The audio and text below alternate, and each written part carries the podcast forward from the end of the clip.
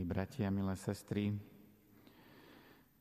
ešte je vianočné obdobie, ale my sme počuli evaníliový úrivok o tom, ako Ježiš začal v Galilei hlásať dobrú zväzť. Priblížilo sa nebeské kráľovstvo. Povesť o ňom sa rýchlo rozniesla. Keď sa pýtame, prečo, prečo šli zástupy, veľké zástupy za ním, Odpoveď sa zdá byť jednoduchá. Ježiš uzdravoval každý neduch a každú chorobu a nič za to nechcel. To by lákalo aj dnešných ľudí. V skutočnosti však uzdravil veľmi málo ľudí svojej doby a choroby nás prevádzajú celými dejinami. Tak sa môžeme znovu pýtať, kde je v tom Božie kráľovstvo že to nie je celkom to hlavné. Takým dôležitejším je druhý moment. To, že hlásal evanielium, chodil po synagógach, evanielium teda radostnú zväzť. S fenoménom dobrej alebo naopak zlej správy eh, je to dnes možno ešte komplikovanejšie, ako to bolo v minulosti, to ako na to reagujeme. Dnes o tom môžeme robiť aj výskumy a tie ukazujú, že náš mozog vníma negatívne správy niekoľkonásobne intenzívnejšie. Možno je to preto, ako hovoria antropológovia, že nám v minulosti zvýšená ostražitosť vo vzťahu k nebezpečenstvám pomáhala prežiť a dnes sa tento fenomén ukazuje v médiách. Správy a sociálne siete sú plné zlých správ. Dobré správy príliš nepriťahujú našu pozornosť. Dokumentárno hraný film z minulého roku, Sociálna dilema, ukazuje dôsledky tohto vývoja v spoločnosti, keď ukazuje, že na sociálnych sieťach sa práve okolo negatívnych správ vytvárajú skupiny, ktoré sa potom navzájom proti sebe hecujú, čo vedie k stále väčšej polarizácii spoločnosti. To je taký pohľad zvonku. Ale vo vnútri, v dušiach ľudí je o to väčšia túžba po šťastnom živote, po istotách, Navonok sa v sieťach šíria stále absurdnejšie konšpirácie, ktoré hľadajú vyníkov toho, že svet je podľa nich plný utrpenia, klamstiev, nespravodlivosti a nešťastia. Ale takéto hľadanie vyníkov situáciu iba stále viac zhoršuje. Ľudské duše však aj v tom zmetku zostávajú citlivé a hľadajú niekoho, komu sa dá dôverovať, kto pôsobí uzdravujúco, kto dáva už aj pri pomerne krátkom stretnutí zakúsiť dobrú zväzť, teda, že sme tu na zemi dobré a doma, že môžeme žiť šťastné a naplnené životy, že všetko má zmysel a aj krásy a dobra sa môžeme dotknúť nielen občas a výnimočne, ale nás môžu sprevádzať trvalo. Toto teda tiež ľudí stále priťahuje, ale je to menej viditeľné. Tieto Vianoce ma ako si viac než po iné roky fascinuje betlehemský výjav, aj tieto jasličky, ktoré máme tu v kostole. Ukazujú mi rôzne situácie, zo života v novom svetle. A dnešný úryvok, ktorý nám pripomína otázku, čo znamená žiť evanílium, radostnú dobrú zväzť.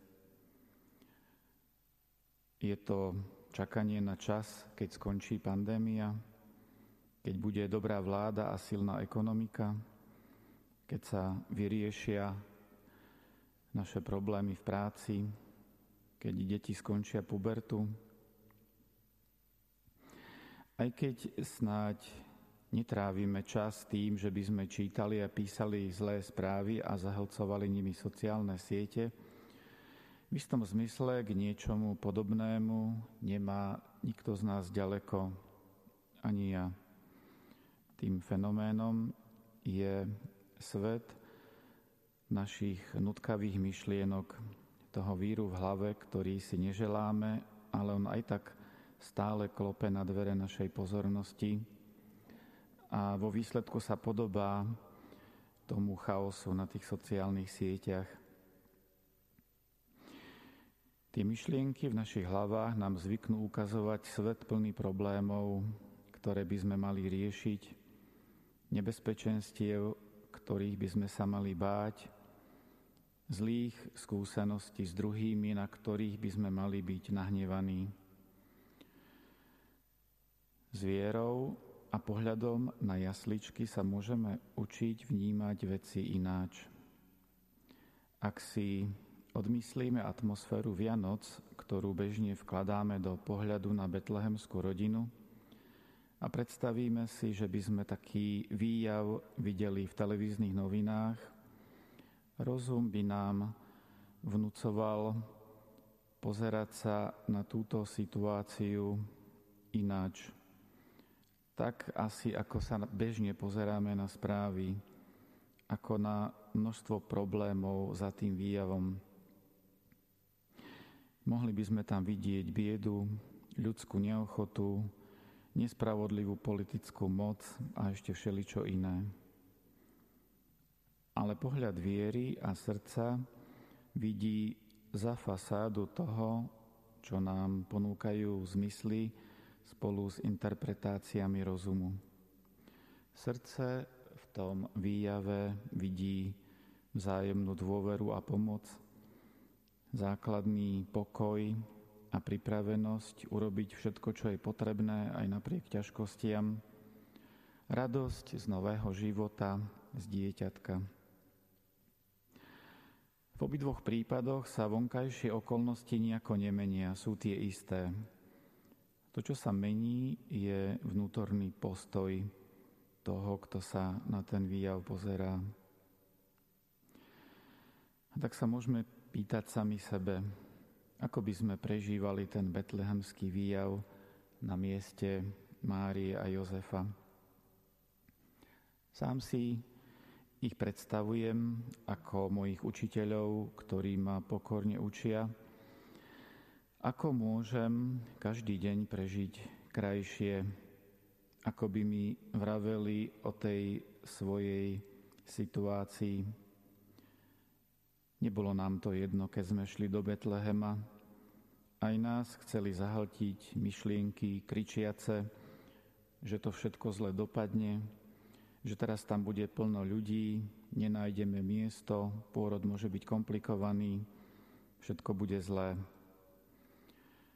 Ale my sme tie myšlienky nechali odísť, aby vnútorný priestor duše zostal čistý a prázdny pre Boha a jeho lásku pre jeho dobrú zväzť. Tá nám nehovorila, že sa pred nami zázračne objaví dom, v ktorom bude všetko pripravené, ale že budeme mať silu zvládnuť každú skúšku na ceste. Preto sme mohli po ceste do Betlehema obdivovať aj krásu krajiny, aj nočnej oblohy, tešiť sa zo svojej blízkosti, v radostnom očakávaní dieťatka a vnímať každý okamih ako cennú perlu vo veľkom krásnom náhradelníku života bez toho, aby sme sami sebe dávali podmienku, že predsa takto budeme môcť život vnímať až vtedy, keď budú všetky vonkajšie okolnosti dobré podľa našich očakávaní. Keď sa každý z nás pozrie späť, ľahko nájdeme množstvo náročných situácií, s ktorými sme sa museli vyrovnať. A keď sme sa dožili dneška, tak to znamená, že sme sa s nimi aj vyrovnali, že sme ich zvládli. Ak sme cez ne neprešli s takým postojom ako Jozef a Mária, tak sa môžeme pýtať, Pomohli nám vtedy nejako naše vystrašené myšlienky, neustále pripomínania zoznamu problémov, nahnevané výčitky nasmerované na tých, o ktorých sme si mysleli, že boli príčinou našich ťažkostí. Ježišova výzva môže teda pre nás znamenať podnet pozerať sa na svet ináč. Vnímať naozaj naplno to, čo vravel, priblížilo sa nebeské kráľovstvo. Nie v tom, že sa zázračne zmenia veci a ľudia okolo nás, ale tak, že si môžeme viac uvedomovať vnútorný priestor vedomia a to krásne, slávnostné ticho v pozadí všetkých našich vnemov. Je naozaj na nás, či sa na dianie okolo seba pozeráme ako na problémy, ktoré treba riešiť, alebo to celé vnímame v Božom svetle ako krásu, ktorá nás obklopuje. Či si pri pohľade na jasličky iba nostalgicky zaspomíname na Vianoce v detstve a potom sa vrátime do sveta problémov, alebo sa učíme niesť si dôveru v dobrú zväzť v sebe stále a cez ňu ako cez filter potom vidíme všetky situácie ináč. Nie, že by nebolo potrebné sa namáhať, ale koľko námah máme vlastne radi. Ako výjsť na kopec a ešte zadýchčaný sa tešiť z krásneho dňa a pekného výhľadu, urobiť skúšku, vychovať dieťa. Prečo nie aj prežiť tento deň? Prežiť každý deň, každý okamih v otvorenosti pre Božie hodnoty, v dôvere, že Božie kráľovstvo je blízko nášho srdca, že nám je bližšie než všetky problémy, ktoré si na nás vymýšľa naša znepokojená myseľ.